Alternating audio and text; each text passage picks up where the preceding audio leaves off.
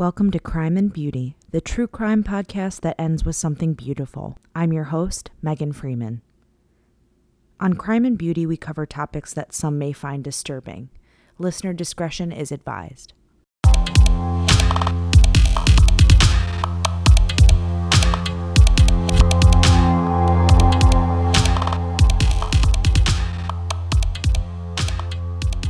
All right. Well, everyone. Welcome to the debut episode of Crime and Beauty, the true crime podcast that ends in something beautiful. For the first ever case, I decided to cover one that has always held an interest for me.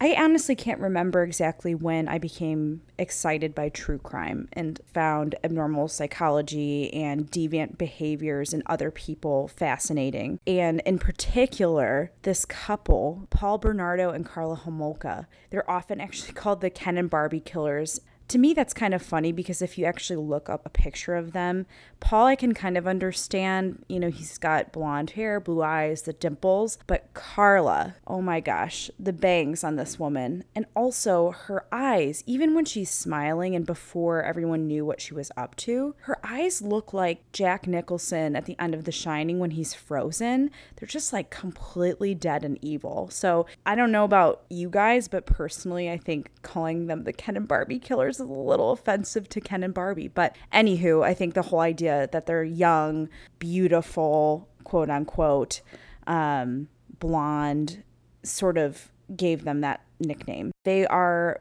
both from Canada, both are still alive, and essentially they were responsible for killing three schoolgirls. So in fact, um, they're also called the schoolgirl schoolgirl murders, and this included Karla's younger sister Tammy, and this occurred also between the years of 1990 and 1992 in Ontario, Canada. Paul was also actually identified as the Scarborough rapist, and we'll get into that more later, but essentially he committed, I think they said at least 19 confirmed sexual assaults and rapes on unsuspecting like young women and teenagers between May of 1987 and July 1990. So Real class act, this guy. But we'll start with Miss Karla, the Barbie. Karla was born on May 4th to Dorothy and Karel Homolka, and I believe her father is of uh, Czech descent. And apparently, she used to call him the dumb Czech, which is highly offensive. I mean, obviously, who talks to their father that way, but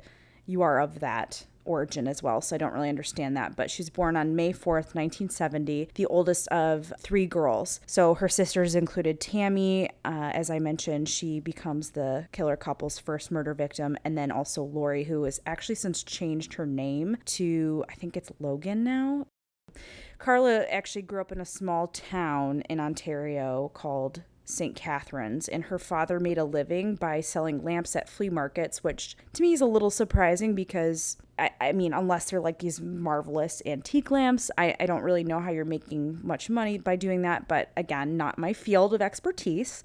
Um, and her mom, her mom actually worked as an admin assistant at St. Catharines Hospital. So apparently, the family was really well liked in the community, and their house was sort of a gathering spot. I think they had a pool. So obviously they were normal enough where people were attracted to them. But I'll be honest, like if, if a family growing up, if I knew somebody that had a pool, I was like, okay, I'm going over there. That's definitely a huge selling point. So Karla apparently had a really strong personality. She was popular and bright, um, not really an avid student, which not doesn't necessarily scream sociopath, but this kind of a typical thing. I think a lot of kids growing up are just not really into school. So she was part of a clique known as the Diamond Club, and she was considered the number one, the tough one. And a fellow member named Kathy Ford said that she was definitely not someone you'd want to get into a fight with. Um, and she was absolutely a leader and not a follower. And that's kind of important later when we talk about the dynamic between her and Paul. She also worked at a vet clinic um, part time and had developed an interest in animals. Now, that being said, there's apparently uh, apparently she had a friend that had I think either a, a, family dog or a cat pass away and it was buried in like the backyard as family pets often are and Karla wanted to go out in the backyard and dig it up and use it in some sort of like séance which if your friend's pet dies. That's probably not the reaction you want to have. Um, just saying. But she was allegedly really fascinated with the occult and death and Ouija boards and things like that. So I think that that kind of stands out. But again, it's one of those. I mean, obviously the the pet story is really odd, but that other stuff. I mean, as teens, you know, I remember watching the movie The Ring and just that dumb sort of horror seancey type of stuff being of interest. So it's one of those things that I think hindsight is 2020. So people might want to find things about her and her childhood where I guess make them understand a little bit better why she turned out the way she did. That's a little bit about Karla's upbringing. Now, Paul was born on August 27th, 1964, in Toronto, and his family was way more dysfunctional um, compared to the Homolkas. So, his father, Kenneth, was a peeping Tom and was actually charged with child molestation in 1975 of a young girl, in addition to molesting Paul's sister. He was also really abusive to Paul's mother, Marilyn. And apparently, at some point, Marilyn was extremely depressed, understandably so, with her husband being a complete scumbag. And she eventually retreated to live in the family's basement. Not a ton is known about her, although when Paul was 16, apparently him and his mother regularly had screaming matches. I'm not exactly sure about what, but at one point she basically informed Paul that he was the product of an extramarital affair. And I think that occurred at some point when she had found out that her husband was basically molesting her daughter, um, which is kind of understandable. And from then on, he, Paul openly started verbally abusing her and just being disdainful and called her names like whore and slob. So, not so good. Um, later on, in 1982, he did attend college at the University of Toronto Scarborough. By this time, what he had graduated to is some very um, sexually sadistic predilections. Actually, much like his stepfather, he became a peeping Tom and he would also humiliate and beat his girlfriends. He considered books like American Psycho uh, by Bret Easton Ellis as his Bible. So in October of 1987, these two individuals finally met. Uh, Karla was only 17, Paul was 23 years old, and he was an accountant in training. And they met at the luxurious backdrop of a suburban hotel lounge uh, during a pet food show. So, again, Karla had worked at a was working at a vet part time. I'm not really sure why Paul was there, but essentially it was lust at first sight. And shortly after meeting, the two were engaged in um, sexual intercourse. So just went right for it. I think, you know, what tr- attracted, according to her friends and, you know, subsequent interviews, I think what attracted her to him was that he was ambitious, he was good looking, he was really in control. He's this older guy. Um, which, you know, I guess, you know, if you're 17 years old and you met someone like him, on, you know, at first glance, I could understand why somebody would say, oh, wow. She would call him her prince, which I don't like quite so much. Um, but again, apparently she was really into Disney. I think honestly, at a at, to a creepy extent, but her whole thing was wanting to have that man sweep her off her feet. I guess her friend Jenny Black recalled that he was her knight in shining armor. He treated her well, he took care of her, he took her places, and he just seemed to be wonderful for her. Um, she was in love and absolutely head over heels. So, unlike previous girlfriends, though, Karla embraced his darker side pretty much immediately and participated in some of his deviant behavior. Um, she would write letters to Paul saying how he could do whatever he wanted to her. So, again, you know, I, I, I guess I understand no, I don't really understand. That's that's just like really intense, and you know, she's a teenager, so it's just it's creepy.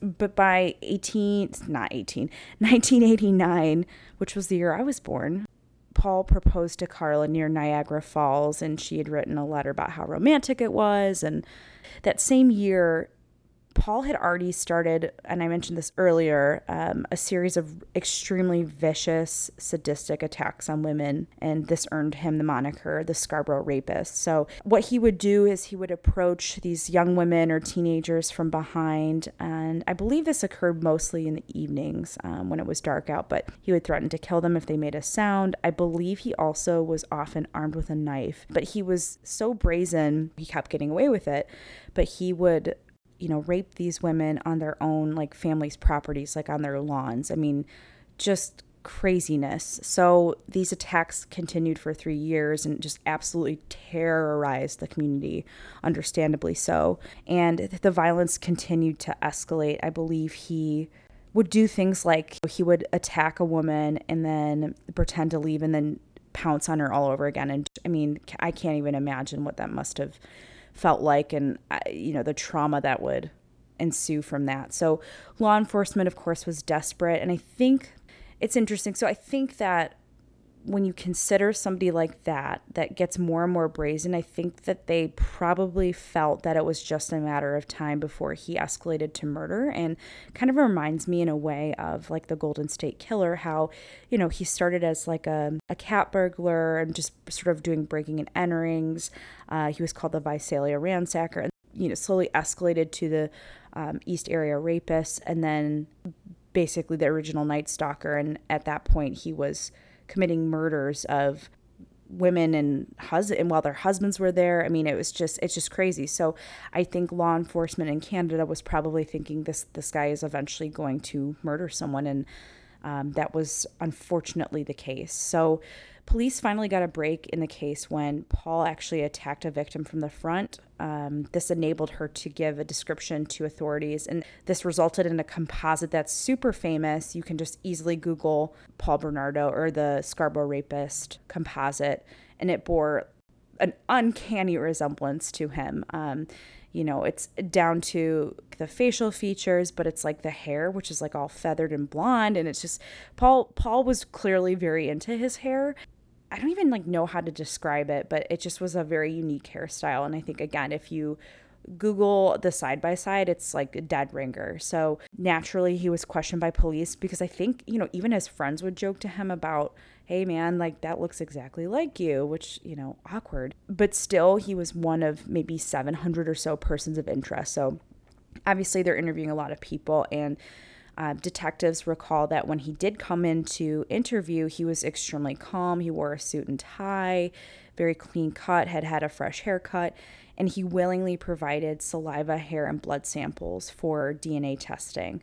So, obviously, when somebody does that, that I think would, of course, throw them off your track, right? I mean, if you're willingly giving all of this potential evidence that could nail you and, you know, match you up to what's left behind you know, on these rape kits um, and whatnot, I, I, you know, if I was a detective, I'd be like, okay, well, that obviously creates less of an alarm bell. Now, at this time, forensic DNA was in its infancy, and I'm not, I'm not really sure why. And maybe it was because of, you know, the process being slow or the fact that there was, you know, 700 plus people involved, but the samples sat on the shelf for two years untested. So, not not a great thing, but again, I don't really know about what it's like, what that process is like. So who's to say? I mean, it's just, it's obviously really unfortunate. So by 1990, Paul was spending a ton of time with the Homolka family, and apparently they found him just as charming as Karla did. But at that point, he neglected to tell them that he had lost his job as an accountant,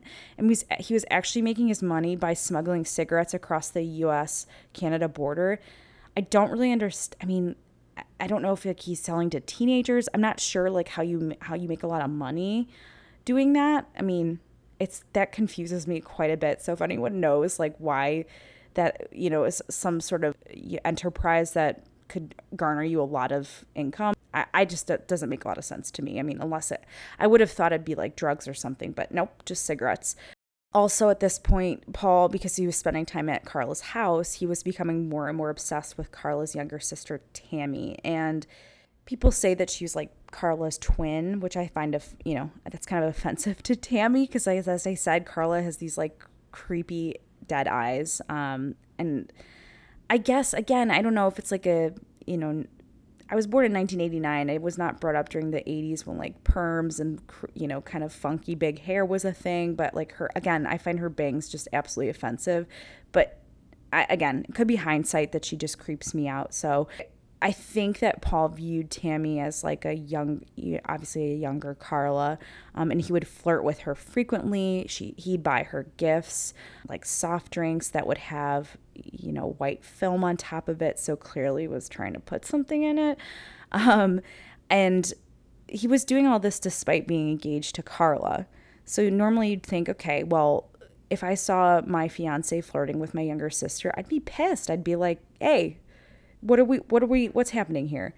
Um, but instead, Karla actually helped him by granting, breaking the her sister's windows to grant him easier access. I think she also broke the blind so that he could peer into her bedroom window, and he would essentially masturbate watching her while she slept. It's just mind-boggling. It's like how do you how do you enable that kind of behavior when it's especially when your sister's the target, right? So that's just a prelude to obviously the depravity of these two, especially especially Karla in some ways, but basically at some point this was 1990 in july at some point he took tammy across the border to get beer for a party. And uh, apparently they were gone for like six hours. And later he told karla, karla that they had got gotten drunk and began making out um, two days before Christmas that year, after a family party at the Homolkas, everyone went to bed except for the three of them. So it was Paul, Karla, and Tammy, and they gave Tammy a rum and eggnog drink, and they put Halcion in that, which is a sleeping pill, I believe. And she, Karla, had stolen that from the vet where she worked. Um, and at that point, I mean, she was starting to get really woozy. And then what they did is they Karla soak, soaked a cloth with halothane, which is an animal tranquilizer, also from the clinic where she worked, and placed it over Tammy's mouth and nose. And she did this because she wanted to give Paul Tammy's virginity for Christmas. Yes, just let that sink in for a second. He was obsessed with virgins and obviously obsessed with Tammy. And because Karla had lost hers to a previous boyfriend, she wanted to do, she wanted to please him. And so that was her Christmas gift. Repulsive. So together, she and Paul raped Tammy. Yes, you heard that right. She participated while Tammy was unconscious. And during this time, she started to turn blue and began to choke on her own vomit. So, despite efforts to revive her, she unfortunately suffocated. What they had done was before they called the police, they the two of them hid evidence. They redressed Tammy, um, put her back in her bedroom, which apparently was in the basement, uh, which was convenient, of course, for them, and just like cleaned and vacuumed the area. So, I mean, nefarious, obviously. And a few lo- hours later, she was pronounced dead at St. Catharines General Hospital, which I believe is where her mom worked. There is a picture of Tammy, um, an autopsy photo, where you can see this awful giant chemical burn on her face from the halothane. And somehow, I don't understand. I don't understand this, but somehow the coroner ruled that her death was an accident. But it's like, I, I, you know, if you look at this picture, I mean, it's this giant red splotch on her cheek. And it's like, I don't know, I don't know how you rule that as an accident, or at least don't kind of look into it further because that just doesn't make any sense. And I want to say that they maybe said something to the effect of it being a rug burn. I don't know. It's just baffling. After Tammy died, her parents were obviously grieving the loss of their daughter. And at this point, Karla moved out to live in a rented house that Paul had. After Tammy's death, Karla was actually pressuring her parents to move forward with her wedding and um, as I said, she was engaged to Paul at that point. point, and she actually wrote a letter to a friend expressing outrage. Here's what the letter said Dear Deb, fuck my parents. First, they took away half the wedding money, then they kicked us out. My father doesn't even want us to have a wedding anymore. Screw that. We're having a good time. If my father wants to sit at home and be miserable, he's welcome to. He's only worked a day since Tammy died. He's wallowing in his own misery and fucking me. Lady, hey, hey, this is your younger sister, and you're mad because your dad is grieving her death, which you caused. I mean, it's just the amount of narcissism and lack of empathy of this person. It's just, it's beyond understanding. So, on the morning of June 15th, 1991, Paul met 14 year old Leslie Mahaffy in Burlington while looking for license plates to steal. And I imagine that was because of his, his lovely little enterprise of smuggling cigarettes. Now, Leslie was born on July 5th, 1976. Her father was an oceanographer and her mother was a teacher. And by age 14, at this point, she'd begun to rebel a little bit and, you know, run away from home as many angsty teens do. I recall myself uh, run quote unquote running away from home where I'd have my Avril Lavigne CD on Discman and of course with a Discman you had to like hold it out like a waitress because otherwise the freaking thing would skip. Um so and I, you know, I'd be like, "Oh my god, my family."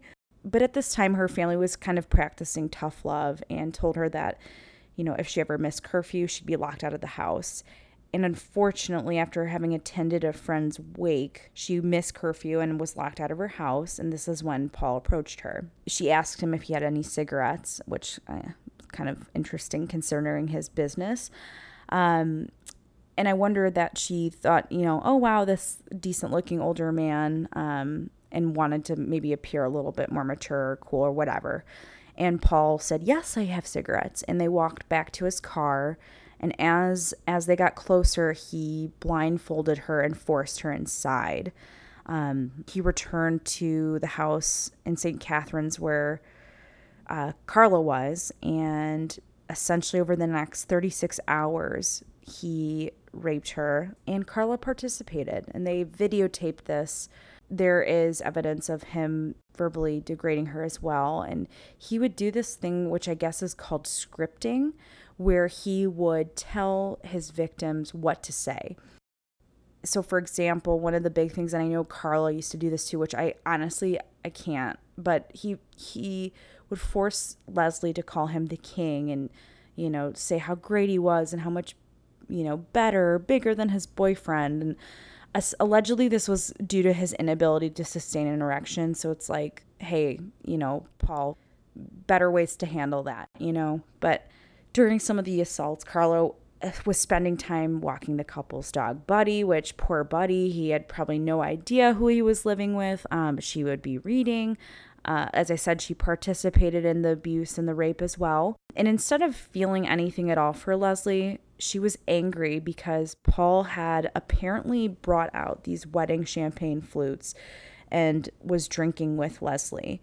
Um, she said, quote, I was, and this was in like a police interview, and you can look, there's a documentary by CBC's Fifth Estate where there's a bunch of interview clips of her. She's got this obnoxious little, kind of like childish little girl voice, and she goes, I was really mad too because um, when I took Buddy out, there were two champagne glasses on the dining room table. And we had these really expensive champagne glasses from France, which we never used. He had those out. The two of them had been drinking champagne from those glasses, and I was really mad. Like, are you kidding me with that? That's what you're mad about, lady? I mean, just beyond. So, anyway, fearing that Leslie's blindfold had slipped off and that she could easily identify the two, they decided to murder her. And of course, you know, the two of them later on gave opposing statements saying it was the other that was the one that actually committed the murder. But Paul claims that Karla gave her a lethal dose of Halcion, which was the sleeping pills that they had used on Karla's sister Tammy earlier. And then Karla claims that Paul strangled her. And I believe there was forensic evidence, maybe not. I, I'm not, I can't remember 100%, but I believe it's thought more so that she was, in fact, strangled. So, what is known though for sure is that she was dismembered with a saw and her body was encased in cement blocks and they were dumped these blocks were dumped in lake gibson which was just around like 11 miles from their home. And a canoeist unfortunately discovered them on the shore as some of the cement wasn't solidified and some of the body parts had actually floated to the surface. So, obviously, at the time that she disappeared, her family was freaking out. There was a search for her. Um, she ultimately, though, was identified through dental records. So, that same day when the cement blocks were discovered, when Leslie was discovered, Paula and Paula, Paul and Karla got married in this over the top lavish wedding ceremony and this was complete with a horse-drawn carriage. She was wearing this in my opinion, again, I understand this was a different time, but it was like this grotesquely fluffy, big puffy sleeved wedding dress um, giant uh, veil, you know, just over the top like Disney princess dress. Honestly, it reminds me of Ariel's dress from The Little Mermaid, which is so sad because I love Ariel and I grew up being obsessed with that film, but would not go for that style dress. I mean, again, maybe I would have at that point. Their wedding is like they're completely obsessed with it and it has to be, you know, to the hilt on every every level. So just to me obnoxious and obviously so much more dark and nefarious considering you know, what they had just done. At this point, I know that in an interview, Karla said something like she complained about how she said, quote, he wasn't loving. He acted like he didn't care that we got married. And he told me that he was the Scarborough rapist. And it was just not like the kind of wedding night that I had dreamed of having. Again, keep this in mind. Okay, you just got married. Your husband tells you that he's the Scarborough rapist and she's more mad just because he wasn't being affectionate to you. I mean, any normal person would be like, oh my God, what have I done? And be out of there, at, you know, calling the police immediately. But she was just mad because he's probably like not being cuddly or whatever. So I know that there was another scenario where I think a girl from Karla's work at the vet clinic, who, the, who is now referred to as Jane Doe, obviously to protect her identity, they essentially played out the same thing that they'd done with Tammy. Or Karla took her out for dinner and like they went shopping together and having a quote unquote girls' night, but then brought her home and gave her the sleeping the Halcion the sleeping pills, and knocked her out essentially and had sent Paul or called Paul or left him a message of sorts basically saying, "Honey, I've got a present for you." So so there is it is known that there was and there's videotape of this where they basically did the same thing to Tammy and she actually at one point stopped breathing. She did survive and they invited her back again, I think two more times or, rather the third time, I believe Karla at that point was just like, "Hey, Paul wants to sleep with you." And this girl was like, eh, "No thanks." But I think after the first rape, she didn't I don't know that she realized what had fully happened. I think she I think she just assumed that she had had too much to drink essentially. So, I mean just so sad and I think she was like 15 years old as well. So, these two horrors of people clearly were still, you know, involved in these horrific acts. And I, you know, I, I my personal thought is is that there could have been others. I mean, just because they were videotape happy doesn't mean that there were instances where they didn't videotape it, right? So by 1992, Karla and Paul actually drove around. This was on April 16th. They drove around St. Catharines to actively scope out victims, and they did this together. So, Kristen Dawn French, who would become their third victim, born on May 10th, 1976 and she was very well liked. She participated in school sports. She was on the rowing team and was an ice skater. And she actually kind of looks like like a little bit Nancy Kerrigan esque. Um, I think prettier to be honest, but after the death of Leslie Mahaffy, which had occurred months earlier, she was encouraging her friends to be super vigilant and just aware of their surroundings. So, one of those that's just like on top of her stuff, right? They passed her. She was walking home from Holy Cross Secondary School. She was aged 15 and she was walking home briskly to take care of the family's dog. And this was something that she would do, I guess, every day. So, parking nearby, Karla got out of the car and approached Kristen with a map and was acting like she was lost and basically needed help with directions. And Kristen, probably thinking, you know, it's this woman, she looks, you know, pretty clean cut, normal. thought, okay, I'll go and help her. So when Kristen was leaning over to look at the map, Paul snuck up from behind her and forced her into the cart knife point. And on the way back, Karla was in the back seat, actually holding and pulling Kristen's hair. So of course, when Kristen didn't come home to walk the dog, her parents were freaking out because this is something that she did every day and she really adhered to the schedule. They notified police and then a search ensued and her one of her shoes was actually discovered in the parking lot where she was abducted. And I believe at that point some there were witnesses and they did notice I think Paul was driving a gold Nissan, but I think it was misidentified as a different type of car. So unfortunately, even though they described some some similarities to the car, it wasn't the right model and make. So I think that kind of threw investigators off. Now, Paul, much like with previous victims, um, they videotaped themselves torturing and raping Kristen, forcing her to drink large quantities of alcohol. At some point, she had attempted to escape. Paul was actually out for maybe like half an hour getting food for them, and she was, of course, pleading with Karla to let her go. And Karla said in interviews with investigators later, she said, I never should have gotten to know Kristen because you get emotionally involved with these people and it really hurts. And she's like, no expression on her face. It hurts a lot more because I felt like I was friends with both of them, especially Kristen. Because we did so much stuff together. We put makeup on together. Um, we talked, you know, just just girl girl talk while Paul was gone getting us food, and it just made it hurt even more. And it's like, you did so much stuff together. What do you mean? Putting, I mean, it is this woman. I mean, it's just offen- it's offensive.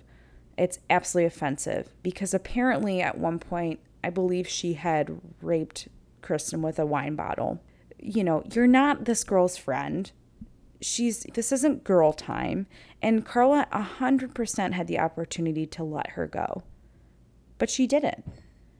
It's unbelievable. And when Paul returned, basically, I, I don't know if there was, I think there was another attack, but according to the videotape, Kristen's last words were, I don't understand how your wife can stand to be around you. And this was after Paul snapped at Karla, calling her an idiot because he wanted her to get like tissue or Kleenex or something like that. And when it was suggested by prosecutors later in Paul's trial that this defiant, courageous statement by Kristen prompted him to murder her, Paul claimed he didn't really care and that these girls were just props for three way sex.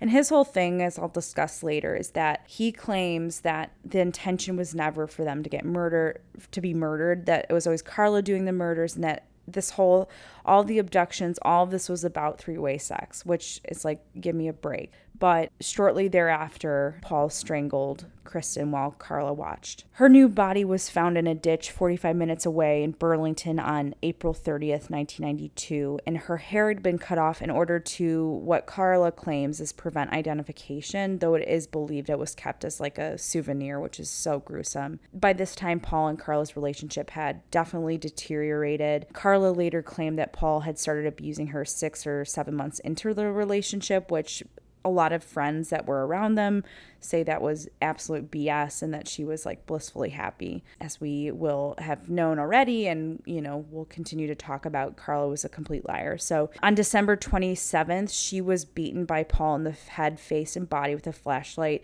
And there's actually pictures of her um, with two enormous, like raccoon level black eyes. So I mean, clearly that did happen. And at her parents' urging, she left Paul and soon filed for divorce. But clearly had no qualms after, you know, all this craziness had happened finding a new lover. Um, I don't really know any details about who it was or the situation or where she met that person, but seems like she was, you know, out on the town already. In December of 1992, Paul's DNA samples were finally tested, um, which he had given for the Scarborough Rapist investigation, and on February 9th, 1993, Toronto police were finally informed that he was a match to the Scarborough rapist and he was immediately put under 24 hour surveillance. That same day, Karla was interviewed and admitted involvement in the murder rapes, but claimed she was a battered wife and an unwilling accomplice.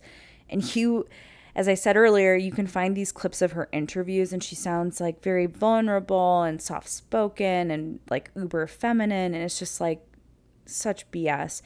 Even so, prosecutors later said that they that there was elements about her. I mean, just her demeanor. I mean, she has like no emotion, and the way she. I mean, she's just infantile the way she talks about certain things and she's so obsessed materialistic things i mean it's just that had to have for any normal person struck them as odd paul was arrested on february 17th but given the lack of evidence linking him to the murders prosecutors felt that they needed a star witness to ensure his conviction.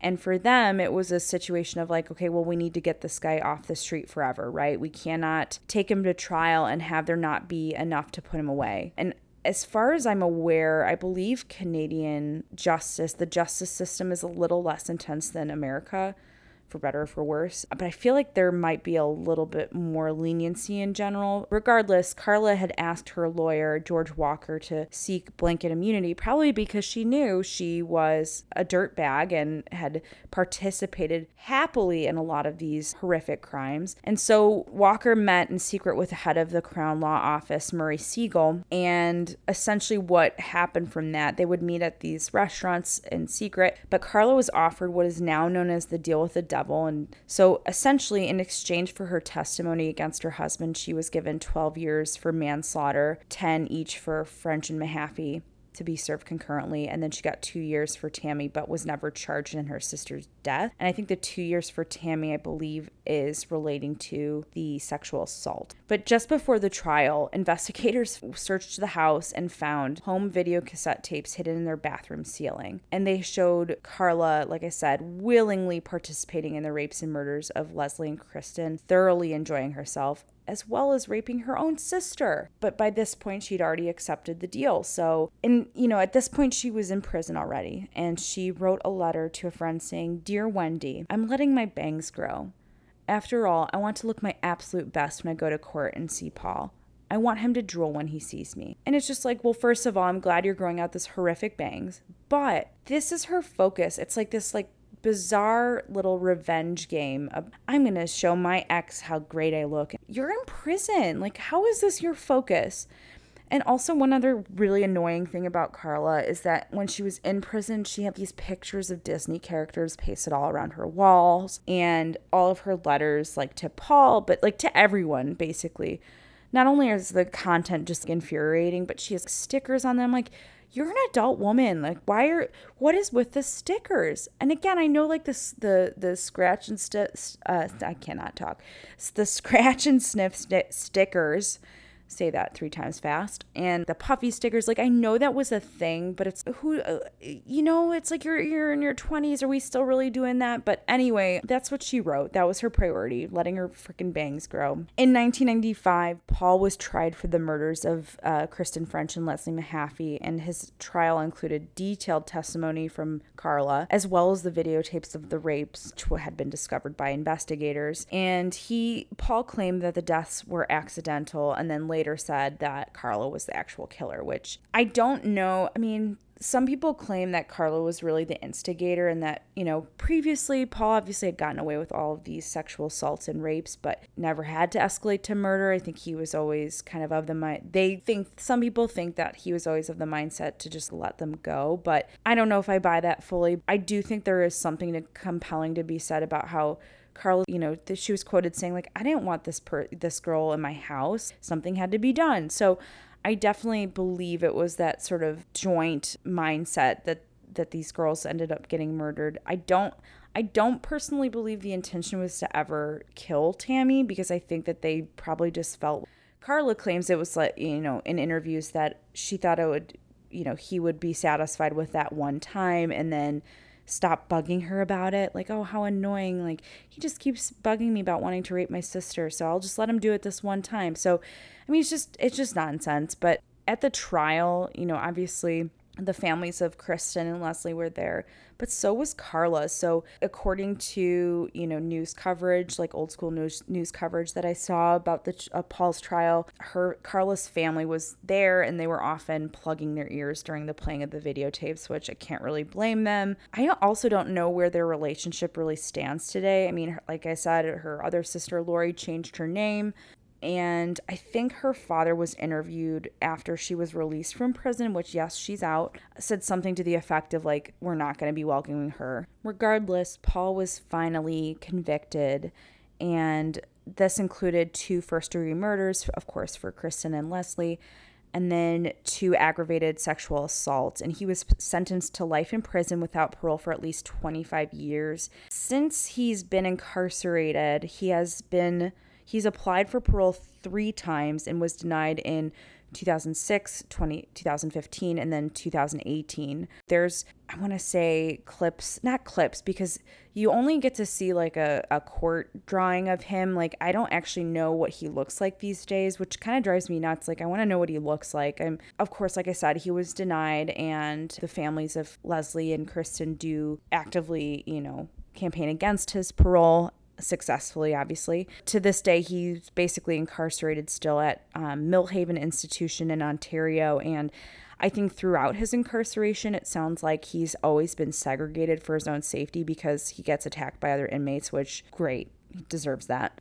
Also, in February of 2006, he admitted to sexually assaulting at least 10 other women in attacks that were not previously attributed to him and I believe most of these occurred in 1986. So that was a year before what police call the reign of terror by the Scarborough rapists, which, as I said earlier, was started in 1987. So, and it's also thought that he was responsible for rapes committed in New York. And this could absolutely make sense because, again, he was known to cross the border to sell his dumb cigarettes. So, Karla went to prison at Kingston's Prison for Women until she was moved to a medium security prison in Joliette, Quebec. Um, there, she was able to obtain a bachelor's degree in psychology psychology. And it's like, at that point, was she in her own textbooks for being like psychopath? I mean, insane. Can you imagine being Karla Homolka and being in like Psych 101? She also started a relationship with Linda Veronneau, who is a trans man who was in prison for a series of um, armed robberies and was so in love with Karla that she actually reoffended in order to get back into prison to be with her. And she, much like with Paul and other people, she wrote these really flowery, childish love letters to her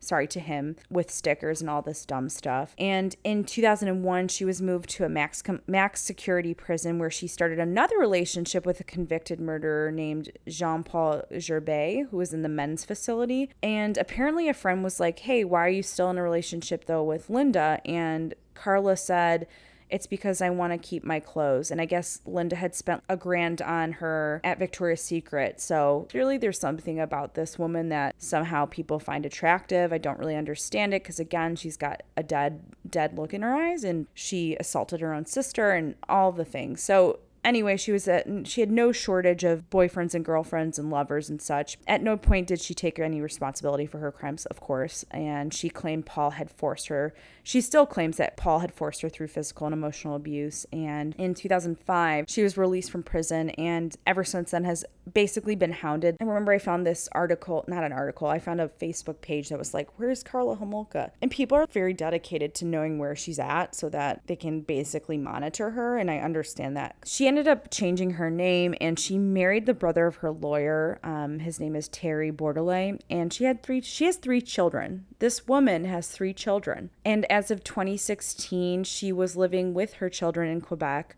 at one point, I know she, I want to say she went to Guadeloupe, probably to just escape and get away from reporters, but I believe she's back. Um, at one point, she was trying to volunteer at her kid's school, and of course, other parents flipped out be- because obviously. But apparently, as of 2020, uh, as uh, this year, January this year, she lives without her husband and children. So I don't really know. My guess is is that her kids were under so much stress by being her children. So you know, who's to say? But basically, that's the story of those two jerks. And again, it's kind of astonishing that Karla is out there free. Her plea deal was very controversial because obviously she quite literally got away with first degree murder and sexual assault. But some of the prosecutors claim like, well, we it was more important to get Paul off the streets and make sure he was convicted for life. But again, I just, you know, this whole battered woman situation is so false. I mean, there's so much evidence for it. So just truly, truly awful. But again, I mean, this is a case that I think fascinates people because it seemed, you know, it's like a fairy tale couple, right? I mean, quite literally, they their wedding looked like it was straight out of a Disney movie. So to to see that, but also know how depraved and evil these two were, and that it's kind of rare to see.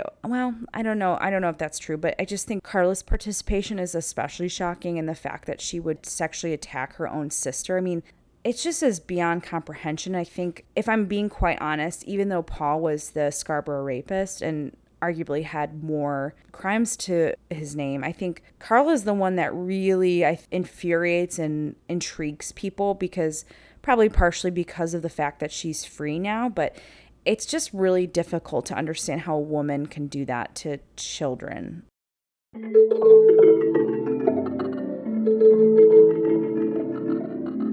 So, one of the beautiful things that actually came out of this horrible story is the Kristen French Child Advocacy Center Niagara, and this provides a safe place to help heal and end child abuse for Niagara's children and youth who have experienced alleged physical abuse, sexual abuse, and have become targets of internet luring or were the unwilling witness of violence.